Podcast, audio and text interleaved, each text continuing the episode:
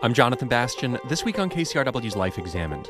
When it comes to feeling blue, most of us look to distract ourselves from sadness and dark thoughts. But could sadness be beneficial, even therapeutic?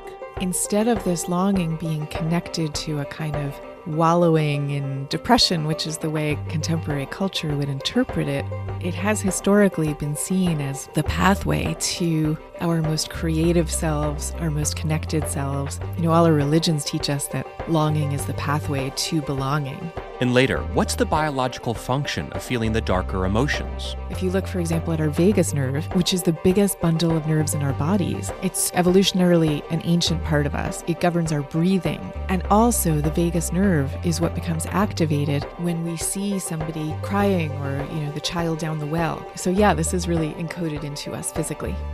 Embracing the Bittersweet with writer Susan Cain. That's coming up on Life Examined.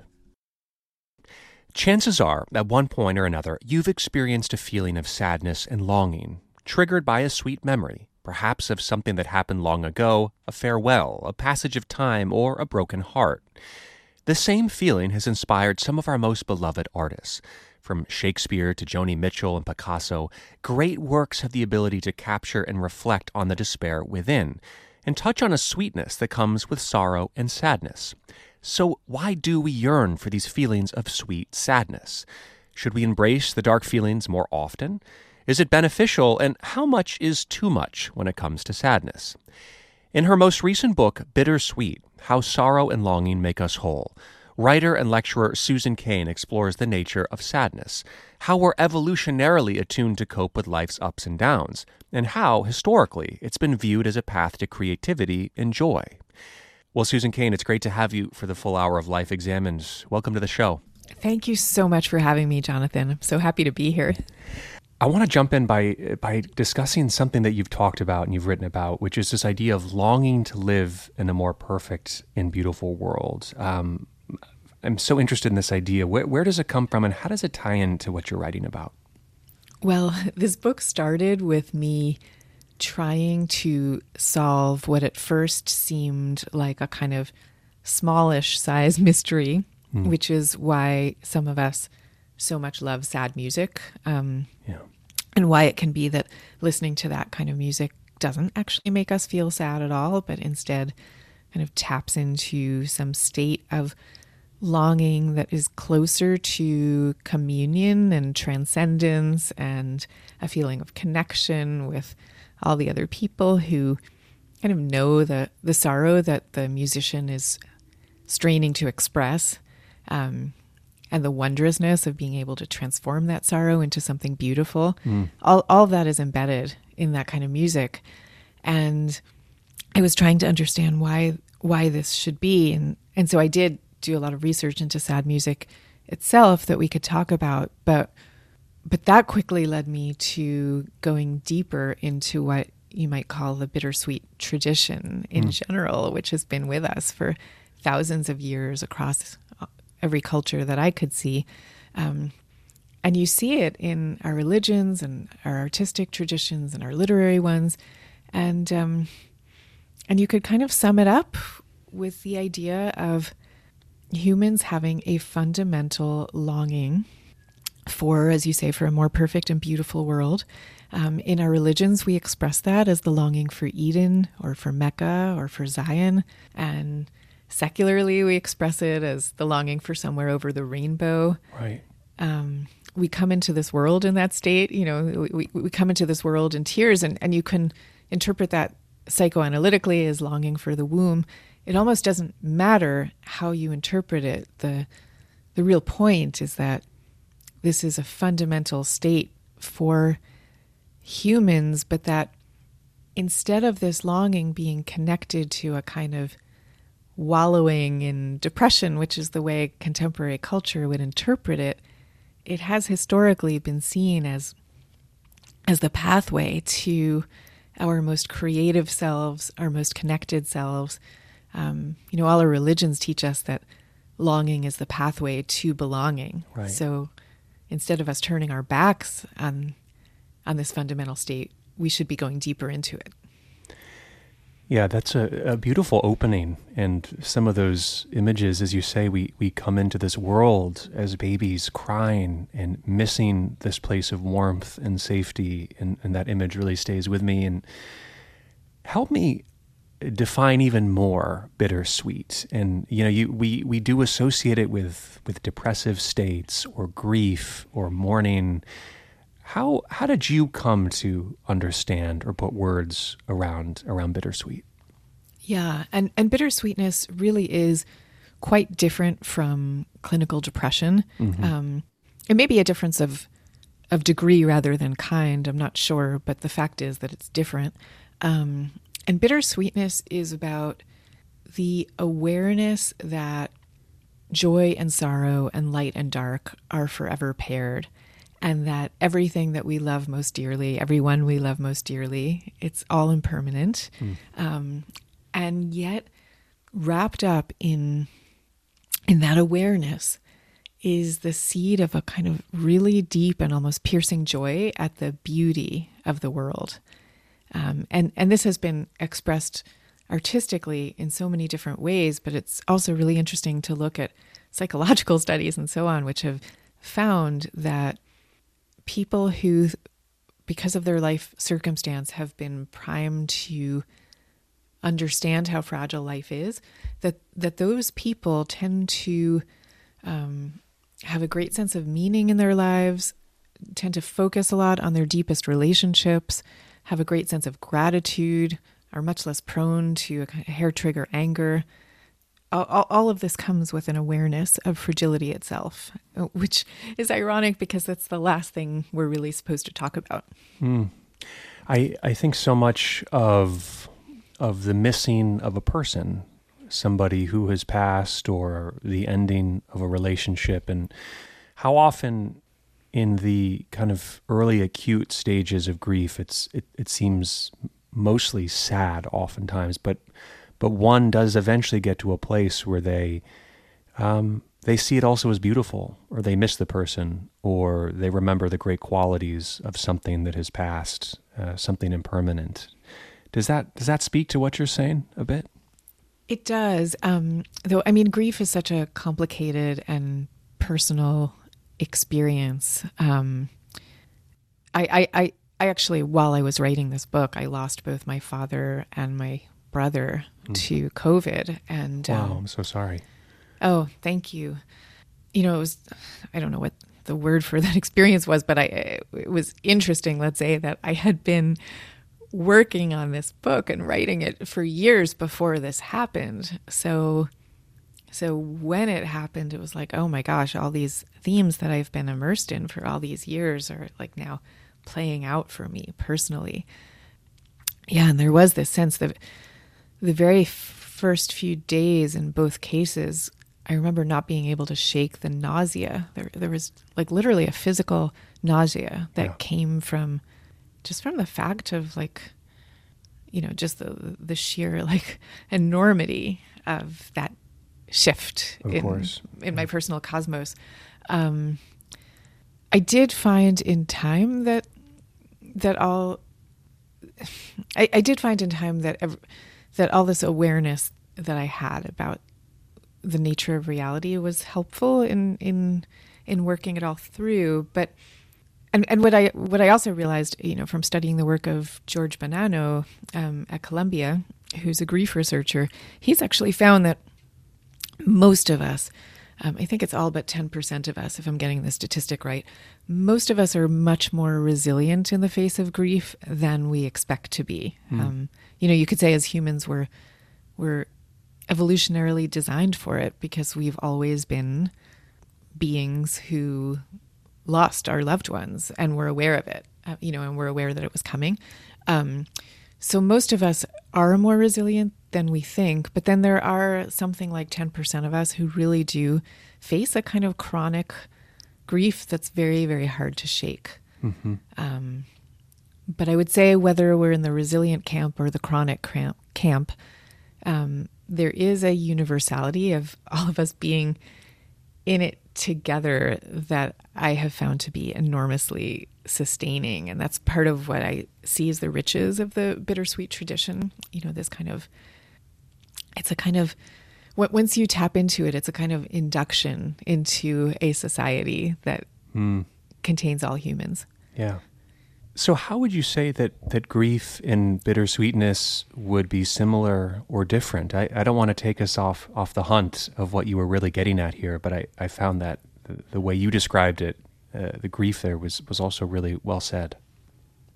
I mean, I think there's something about grief where you're just you're overwhelmed and overcome by the rawness of it. There's a kind of horror at it. There's mm. a rage at it. There's a you know, like a terrible despair. All, all of that comes um, during the moments of most intense grief, and um, and I think bittersweetness is a kind of quieter emotion that exists before and after the grief, or you know, as, as Bonanno points out, even for those of us who are having a, a quote resilient response, grief comes and goes. So it's like you could be, you know, the the day after you lose someone, you could be laughing at the memory of something funny they said, and 50 years later, you could be on your knees weeping at their memory. Mm-hmm. Um, so it's not like this is all a, a neat and clean distinction. Um, but but there's something about bittersweetness that's a a more quiet interaction with this nature of reality. Mm-hmm. Um, you know, and you get people like like uh, Abraham Maslow, you know, the great psychologist. Um, Maslow's pyramid. Yeah, Maslow's pyramid, That's exactly. Right. Hierarchy of needs. Yeah. Yeah, and you know, he's he's very much associated with positive psychology in its original um, formulation, but he in reality he had a much more nuanced approach to life and he talked about how he had some of his most intensely transcendent experiences where he really felt kind of removed from his own self and connected to to all of being. That that he had that feeling like during the months before his death i think it was after he had had a heart attack and was made to feel intensely aware of how fleeting life was. You know for him that was that was connected in a quiet yet very deep way with um, with this sense of connection and that has been borne out in many studies so he's just one person reporting his experience of it Mm. Can you say more about that or, or any of those studies? Yeah, okay. So Laura Carstensen, she is a psychologist at Stanford, and she focuses on older people, on, on the aged. And what she found is, as she puts it, that older people in general are happier, uh, um, which may be surprising to us, but she, she, found that older people have these states I was describing of, um, of, of having a great sense of meaning and gratitude and and um, less likely to kind of be disgruntled by by everyday events. Um, and at first, she assumed that this was due to that folk wisdom of, of age somehow conferring wisdom. But then what she found is that it isn't the age per se that that creates these emotional change, positive emotional changes. It's rather the awareness of life's fragility. It's the fact that older people are aware that they don't have that much time left. And the reason that she found this out is because she also looked at younger people who, because of their life circumstances, were also aware of of life's fragility. Um, so she looked at people who who were young but who were experiencing the SARS epidemic in Hong Kong um, at the turn of the 21st century. Um, she looked at people in in politically uh, precarious situations, and she kept finding this same profile, even if the people were young. So it's not the age itself; it's the it's the it's the mind shift. It's the awareness of life's bittersweetness and of life's impermanence. That's really the key to this other mind state mm. that I think we all want to reach, um, but we don't we don't all want to necessarily wait till we're 80 years old to get there. And um, and the good news is that there are lots of ways to get there. And in fact, I asked her what she would recommend, and the first thing she said was listening to sad music. So there huh. you go. I want to get to the sad music in just a moment, but but when you uh, say words like impermanence, I, I can't help but think of just ancient philosophies like Buddhism and ways of seeing the world that remind us that things are constantly changing. The things that are before us can be gone before we even know, and that all of this brings us back to a gratitude for the present moment. Is that kind of aligned with what you're talking about? It it is aligned, um, and yet I I really wanted to push that a little bit because, well, in the chapter on grief, or I guess I wrote about grief in a couple chapters, but anyway, um, I wrote about a Japanese Buddhist poet. His name was Issa, I S S A, and he, he, he's considered one of great um, Japan's great masters of the haiku form, and he wrote this amazing poem soon after his young daughter had died of smallpox. And this was a man who had waited until midlife to have children. His first few children, I believe, um, like died at birth. And then he finally has this beautiful, seemingly healthy daughter until she succumbs at the age of two or three or something to, to smallpox. And he writes this poem after he's obviously stricken by grief. He's Buddhist, so he's deeply aware of impermanence. Um, and he writes this poem where he says, I know that this world of dew is dew, D E W. I know that this world of dew is just a world of dew, but even so. And hmm. those three words, but even so, I, I just found them so moving because he's basically saying, you know, I get it about impermanence. I get it about impermanence and yet it's still really difficult. You know even for me who's been me issa who's been trained as a buddhist all my life. Um, and what i take from that is he's writing this poem because he knows that the people who are reading it have had the same experience. He knows that it's difficult for all of us you know that all of us are feeling but even so but even mm. so. And there's something about the fact that we all feel that that's why we write in the first place. And in a way that or and that's why we read and that's why we engage in art or any other form of communication. It's like that's the real truth. The fact that we're in this together and that and the the expression of what it's what it really means to be alive and what it really means to feel these things. Um, that there's a kind of moment of communion that, that you feel when you hear those things. And that's why we go to concerts in the first place, because we experience at, at those concerts, you experience these fleeting moments um, where you know, the, the musician is expressing something that's deeply true that they've also managed to convert into something beautiful and into something communal. And that's what we're there for. Hmm. Yeah, that poem is is is amazing, and it, I mean, it's as if even if we understand the nature of the world or the nature of impermanence or that this is the way things are, there's still the emotional side of us that wants to to say, hold on, wait, no, I, I don't I don't want to give it all up. I don't want I'm not ready for this to be true. It, it's like as you say, a longing for something or a, a grasping. Yeah, there's a. Well, it's interesting. You use those two words, longing and grasping. And I actually thought about this a lot because, um, you know, in the Buddhist tradition, as I understand it, the uh, grasping is the thing you want to not be doing, yeah, right? Like you, right. you don't want to be um, unhelpfully attached to that which you can't change um, or to the things you most desire. Um, and I was very confused about the difference between that and the idea of longing, which the which in Sufism is like at the heart of the tradition, the idea mm. that longing itself is what delivers you to the state that you seek, to to to belonging, and and, and that's echoed in, in in most mystical traditions.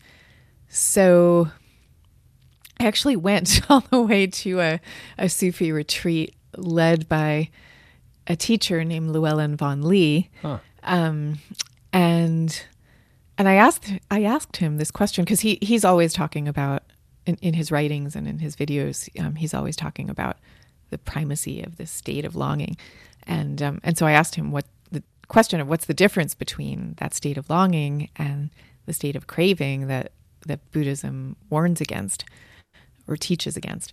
And um, I was so happy about his answer because it it kind of echoed what my intuition had been, but couldn't quite make sense of. You know, and he said they they really are two completely different things. Um, the Buddhist idea of craving is that you're you're craving for a kind of possession of of things that you can't change, you know, or you're craving for like an attached version of love in which you not only love the person but also possess them in some way. Hmm. Um, that you love the person because they're yours and not just because you love them. Um, whereas longing is much more about like the state of longing for that which is good and true and beautiful and like the the state of true love. Um, or you know, in, in religious terms, you're longing for union with the divine, and and and that's a really different state from the more unhelpful version of craving even though the difference is so subtle. Yeah. Yeah. Or in, in a romantic relationship or when you're alone, the, the craving of partnership or intimacy or connection, that too. Yeah. And I mean, and the, the craving for connection when you're alone, it's a, I, I think it's a natural and positive craving. Um, I think what is helpful to understand in romance, and I, I, I write about this, is that if we're not aware of this deep seated longing that all beings have for, you know, call it for Eden or whatever it is, um, you know, what happens when, when you enter like an amazing romantic relationship at the beginning, you kind of feel like you and your partner together have, have attained the ultimate belonging. Like huh. you, have gotten to Eden together. Right. Um, and then what ends up happening is, you know, you start realizing, oh, actually, my partner has their imperfections, and, so do right, I, and right, right. we're not actually in Eden after all. Um, you know, that was that was fleeting, um, and and if you're not paying attention to these dynamics, you can think that there's something wrong with the relationship as opposed to understanding that this is just kind of the state of being human, you know, and you can like exit the relationship and think, okay, I have to get to the next one where it'll, that one will be the thing that I've been longing for all this time.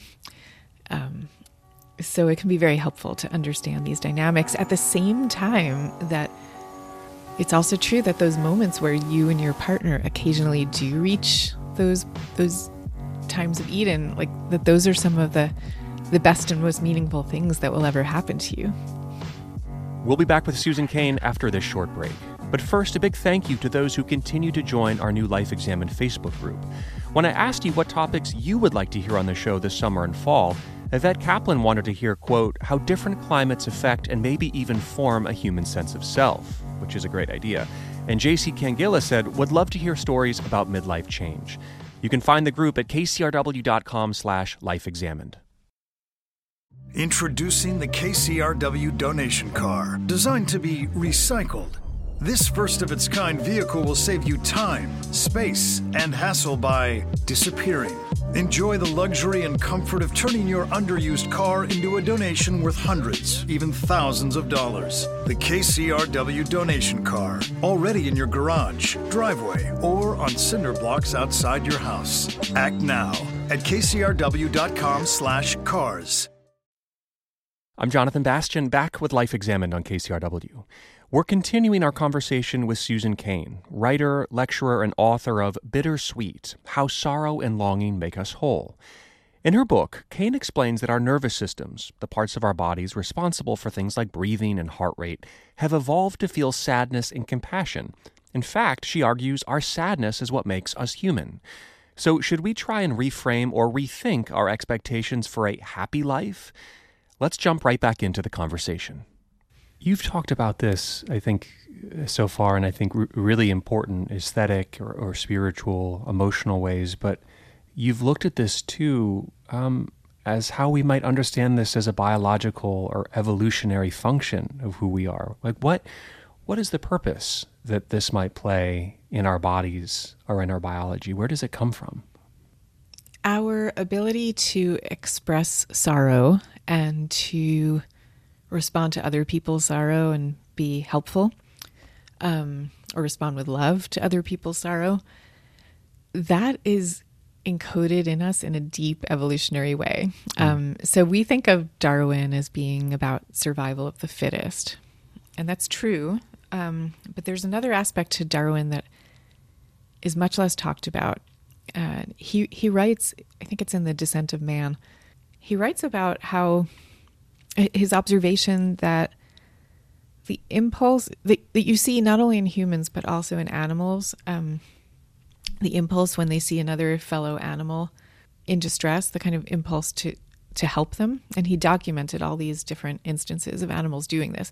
Now he was doing this at the same time that he was also like horrified by all all the cruelty that he observed um, within animal groupings. Um, so he was. It wasn't like he was a Pollyanna who was only seeing the bright side. He was kind of aware of both sides.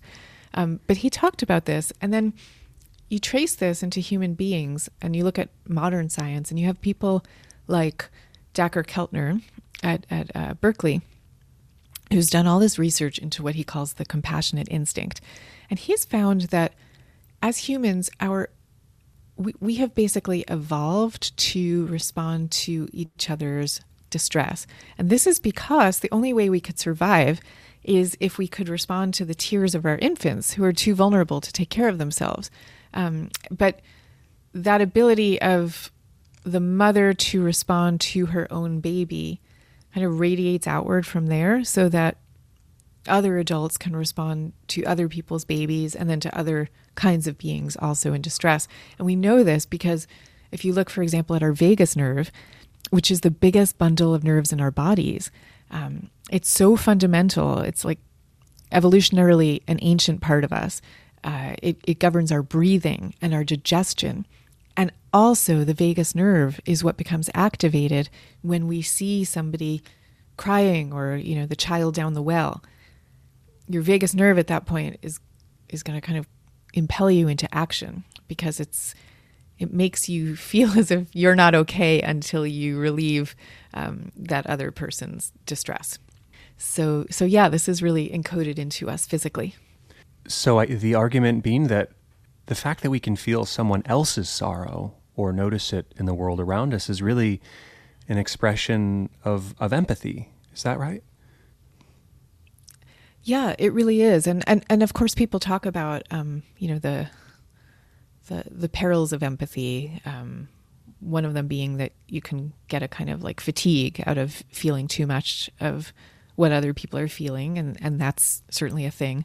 Um, and then there's also the way in which it gets. Paul Bloom talks about this. The the psychologist Paul Bloom talks about um, the perils of like if you only follow the way our bodies are designed to react, you can end up reacting much more viscerally to to the story of a single kitten fallen down a well than you might to the story of 10,000 people fleeing their country just mm. because because that's how our bodies are kind of designed to process um, stories or images of, of others suffering. So it's not to say that like you don't want to follow the naturalistic fallacy that however we're designed must be the right thing. Um, you know, we want to be also bringing our cognition to bear and using these powers that we have as smartly as as wisely as we can. Um, but they are there, yeah, to be to to be harnessed. We often think of harnessing these these emotions, these instincts through art, and it's interesting how we we started this conversation with your reflection on music and you know, it's still interesting. Anytime you go through a relationship or a breakup or whatever it is, you turn the radio on and there's that song every single time, right? It's just we we can't avoid this stuff. It's just it just always hits us again and again and again. And if it wasn't for these emotions, would we even have art? So I, I kind of open the question to you as to where where you've taken this. Yeah, that's a very good question. And I am not sure that we would. Um, I think we've all had that intuition. And Aristotle asked that question 2,000 years ago. He asked, why is it that um, so many of the great poets and philosophers and uh, politicians why do they why do why do so many of them seem to have melancholic personalities Um, you know, and you you take that research up into the present day, and like psychologists have looked at some of the most creative people, and an astonishingly, astonishingly high percentage of them were orphans as children. Oh. Um, and then, which is not to say by any means that you should be an orphan, God knows, or that you could be, or, or that you must be one in order to produce art. Uh, that's that's not the point at all. Um, but just to say that there seems to be something about um, being confronted by loss and sorrow, and then having the that longing impulse to turn it into something more beautiful or more generative that seems to be at the heart of the creative impulse. Um, you know, there was one study that I talk about where the researchers took a group of subjects uh, of people who they were experimenting on, and they had them give speeches without telling them that the audiences had been primed so that in half the cases the people were giving speeches to audiences who were very appreciative and clapped a lot and then in the other half the people gave speeches to audiences who had been instructed to be very disapproving um, and to not give much applause. And sure enough, the people in that second group came out feeling pretty low. And, and both groups were asked afterwards to make collages, which were rated for creativity later by a group of artists. And the ones who had given speeches to the disapproving audiences produced much better collages than the ones who hadn't. And this effect was especially true for people who had come in with a kind of hormonal profile that showed that they tended to be more emotionally vulnerable in the first place. So there seems to be this connection. And again, the connection's not with depression because clinical depression is actually terrible for creativity. Um, you know, it's a kind of emotional numbness. Um, but there is something about being attuned to life's ups and downs that seems to be like a, a catalyst to this transformative impulse to to take it and turn it into something else and something better. Yeah. Two two thoughts come come racing through my mind as you were talking about that. I remember a writer had this saying once, and I can't remember, but that happiness is like white paint on a white canvas. You almost can't you can't even see it. And then I also think of Paul Bloom, who you mentioned, who was on this program, and we were talking about meaning and happiness, and how he talked about one theory in which uh, meaning or happiness exists oftentimes in contrasts. We need the, the light and the dark to even be able to see the two of them. And that's also what I'm hearing you say a little bit is that there needs to be some level of contrast to produce something beautiful or significant or something artistic. Yeah, I, I think that's right. And um, one perfect example of that is the cherry blossom. You know, and you ask, like, wh- why is it that people all over the world, and especially the Japanese, but all over the world, love cherry blossoms so much? Because they are beautiful flowers, but they're not, it's not like they're loved because they are the most beautiful. The reason that they're loved so much is because they're beautiful and they're extremely impermanent. They're they're gone days after they appear. Um, and the Japanese call this, and I may be mispronouncing this, but they have a term called mono no aware, um, which basically means it's like a gentle sadness at at how ephemeral everything is, how ephemeral beauty is. There, and, and so it's like the cherry blossom contains that contrast in its very essence. Hmm. Yeah, exactly. I remember just seeing the cherry blossoms in, in New York just a week ago and feeling something very similar that they were for their few weeks. Yeah, and did did you also feel that that sense of like there's an almost physical yearning that's both that's both sad and uplifting simultaneously when you're aware of it. Did, did you feel that when you were looking at them? In many ways, yeah, because they were the only thing that were in bloom they were just mm. they were the one bright spot in Prospect Park that you could see coming to life after a long cold winter and with it the recognition that they wouldn't be there for much longer but other things may come and so there was something special about that Yeah, and, and, and that point that you made at the very end is also really key. Um, and other things will come. I don't remember the exact words you just used, but one of the real awarenesses that I've gotten from being immersed in this topic for the last few years is just this sense of like how dizzyingly quickly everything changes and mm-hmm. like you know thing A is constantly giving way to thing B, to thing C, to thing D.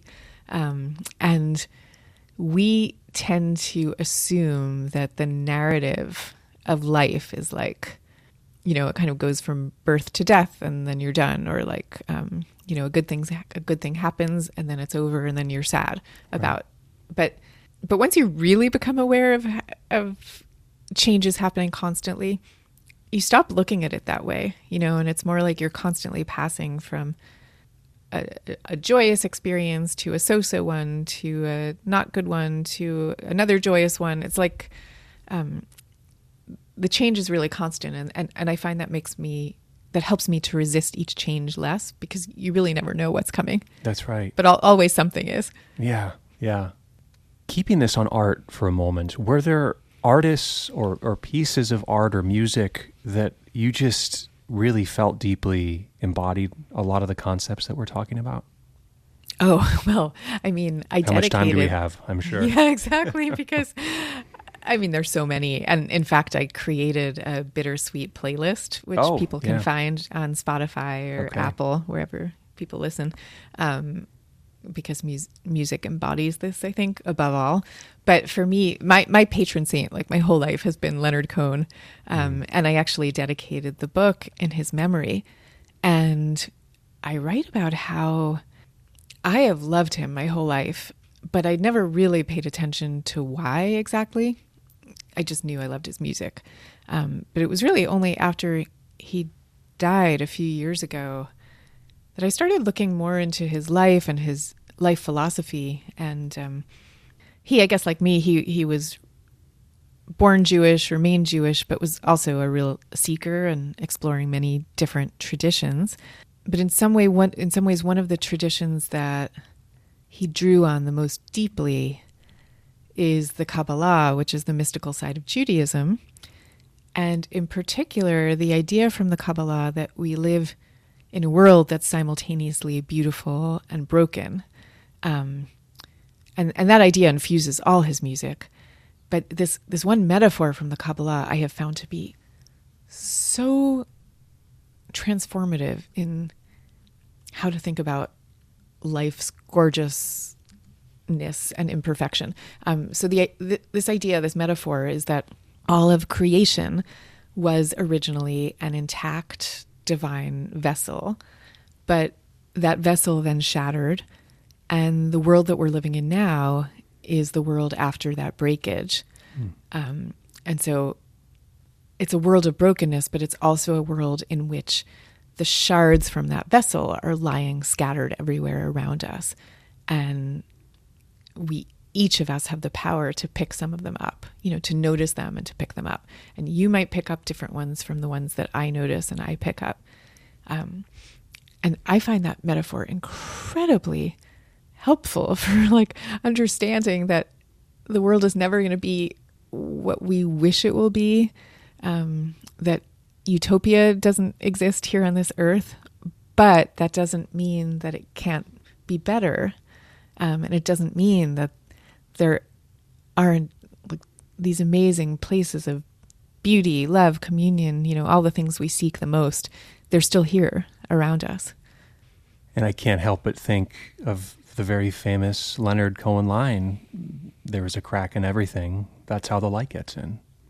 Yeah, and that's the epigraph of uh, of my book, yeah. of Bittersweet. Yeah, uh, very intentionally, because that's really the philosophy distilled so why do you think we as a culture are so are so resistant to the the minor keys of life or the bittersweetness or sorrow?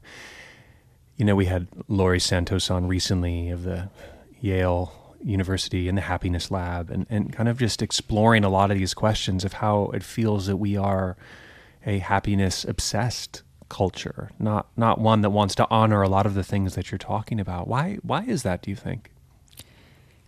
I think it's because I, I, I trace in the book the historical roots of all this. And I mean, it's probably too much to go into here, but to say it kind of simply that, um, especially in the 19th century, as the culture became more and more focused on commerce hmm. and on worldly success, um, it became really important for people to understand why they might be succeeding or failing at business um, compared to other people around them.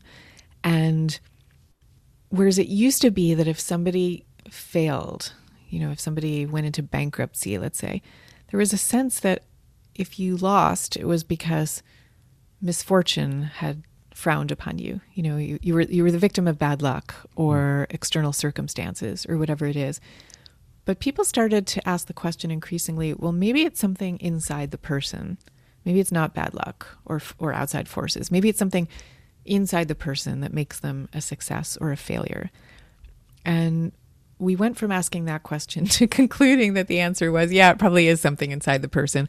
Um, and we started dividing people into winners and losers. And you can literally trace the growth of the word loser. Um, it continues to grow in usage even now.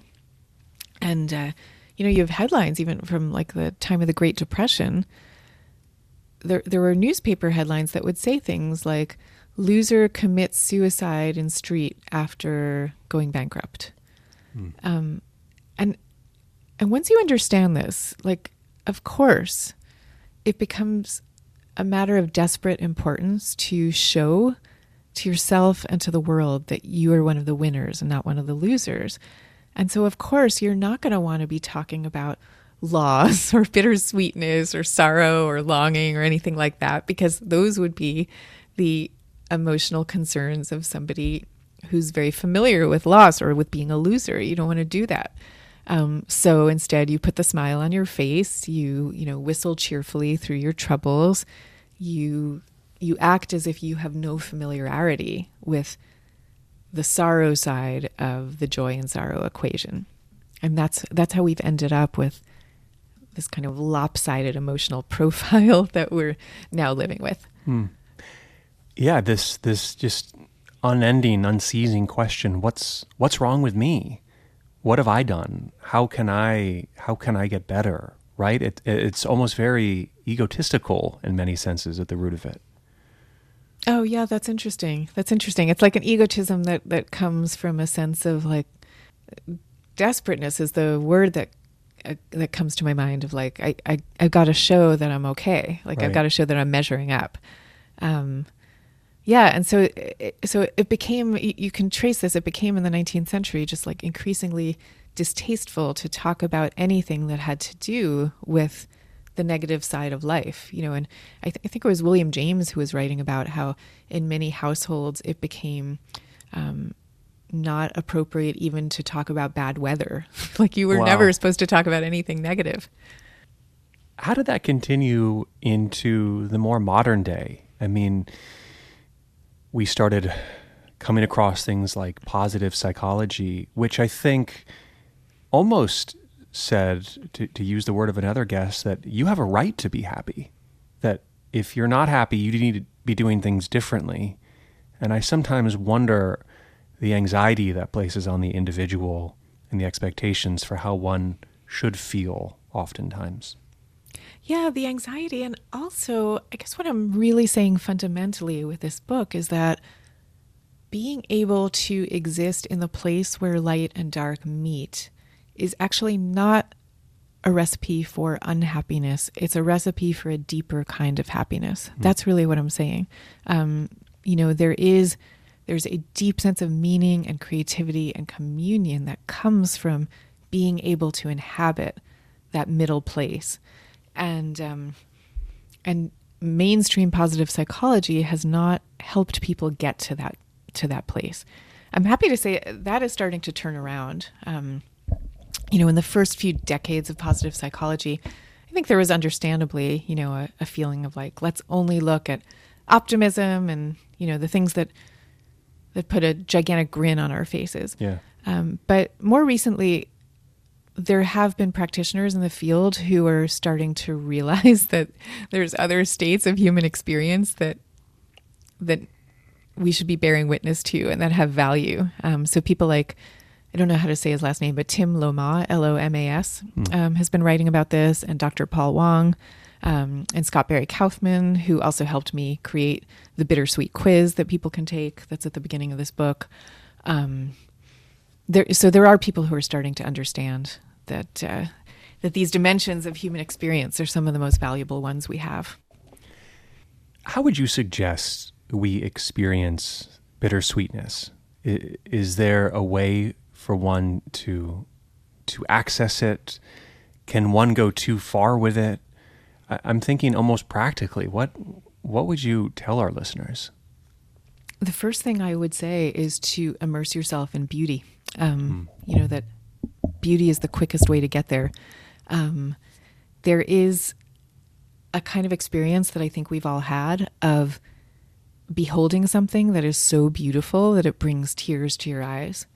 And the reason it brings those tears is because the beauty itself is a representation of that more perfect and beautiful Garden of Eden world that we long for. It's like a glimpse of it. It's like you're glimpsing it for a moment and then you're reminded that you're not actually there and there's a gap between that world and the one we actually inhabit. Um, but so that's at once sorrowful, but it also stimulates in, in us this kind of generative longing to get closer to that world. And all of that happens without us realizing it when we interact with beauty. So I would say to start to start each day by interacting with it. Um, in our teams at work, we could be doing exercises like, you know, start the day by people bringing in um, something they find beautiful and sharing it with others, and uh, and that alone, like that's not even speaking explicitly of sorrow or longing or anything, but it it gets you into that really generative state of mind. Um, in terms of dealing with sorrow and longing more explicitly, the act of expressive writing, it's called, where you just take a moment every morning to spend a couple of minutes writing things down, writing down what's bothering you that time, um, and not trying to write it in any amazingly crafted way. Like you could throw it away two seconds after you're done. Um, but we know that the act of of just naming our troubles, our sorrows, or longings. Um, we know from the research by uh, by the psychologist James Pennebaker that it has kind of astonishing benefits of improving our sense of well being, lowering our blood pressure, mm. um, helping us become more successful at work. All all these kind of unbelievable findings. So those are two things that people could do right away. I know this is something you've you've mentioned before that perhaps it was during the pandemic, your morning routine began maybe just reading a poem or just trying to start with some simple act of of being present to something artistic or beautiful. Yeah, well, you know, I became um, pretty immersed in the poetry of uh, Jalal al-Din Rumi, who was mm-hmm. the 12th century Sufi poet, who's now, I think, the best-selling poet in America, oh. by the way. Um, and he has this one poem. I won't be able to get the exact words, but it basically says to um, to he says something like every morning we wake up empty and frightened. Um, and then he says something like, don't go to the study and immediately start working. Instead, let the beauty we love be what we do. Um, t- take down a musical instrument, he says, and let the beauty we love be what we do. So I really started by I, I started my mornings by listening to music. Um, I started asking people on Twitter to tell me their favorite art accounts, and I started following all the art accounts uh, that I could find. And then I started this practice of choosing every morning a favorite painting and taking the time to pair it with a poem or an idea that I loved and sharing that out on my socials. And I would do all of that before I even started writing and it was quite time consuming, but it actually was so helpful. Like it put me into exactly the right state of mind um, and also helped me connect with a community of people who were on that same frequency too. Hmm. Um, so yeah, that that's something I hope I'll be doing forever. the poem "The Guest House" by Rumi is one that that I love so much, and Rumi writes. Uh, this being human is a guest house, every morning a new arrival, a joy, a depression, a meanness, some momentary awareness comes as an unexpected visitor. Welcome and entertain them all, even if they're a crowd of sorrows. So much of, of what you said, I feel, comes through in, in those lines as well. Yeah, absolutely. Oh my God, he's so good. he's so good. Well, as we close our time, I, I wonder if there's been anything else about writing this book on bittersweetness that that surprised you or that you wanted to share with us as we as we started to say goodbye.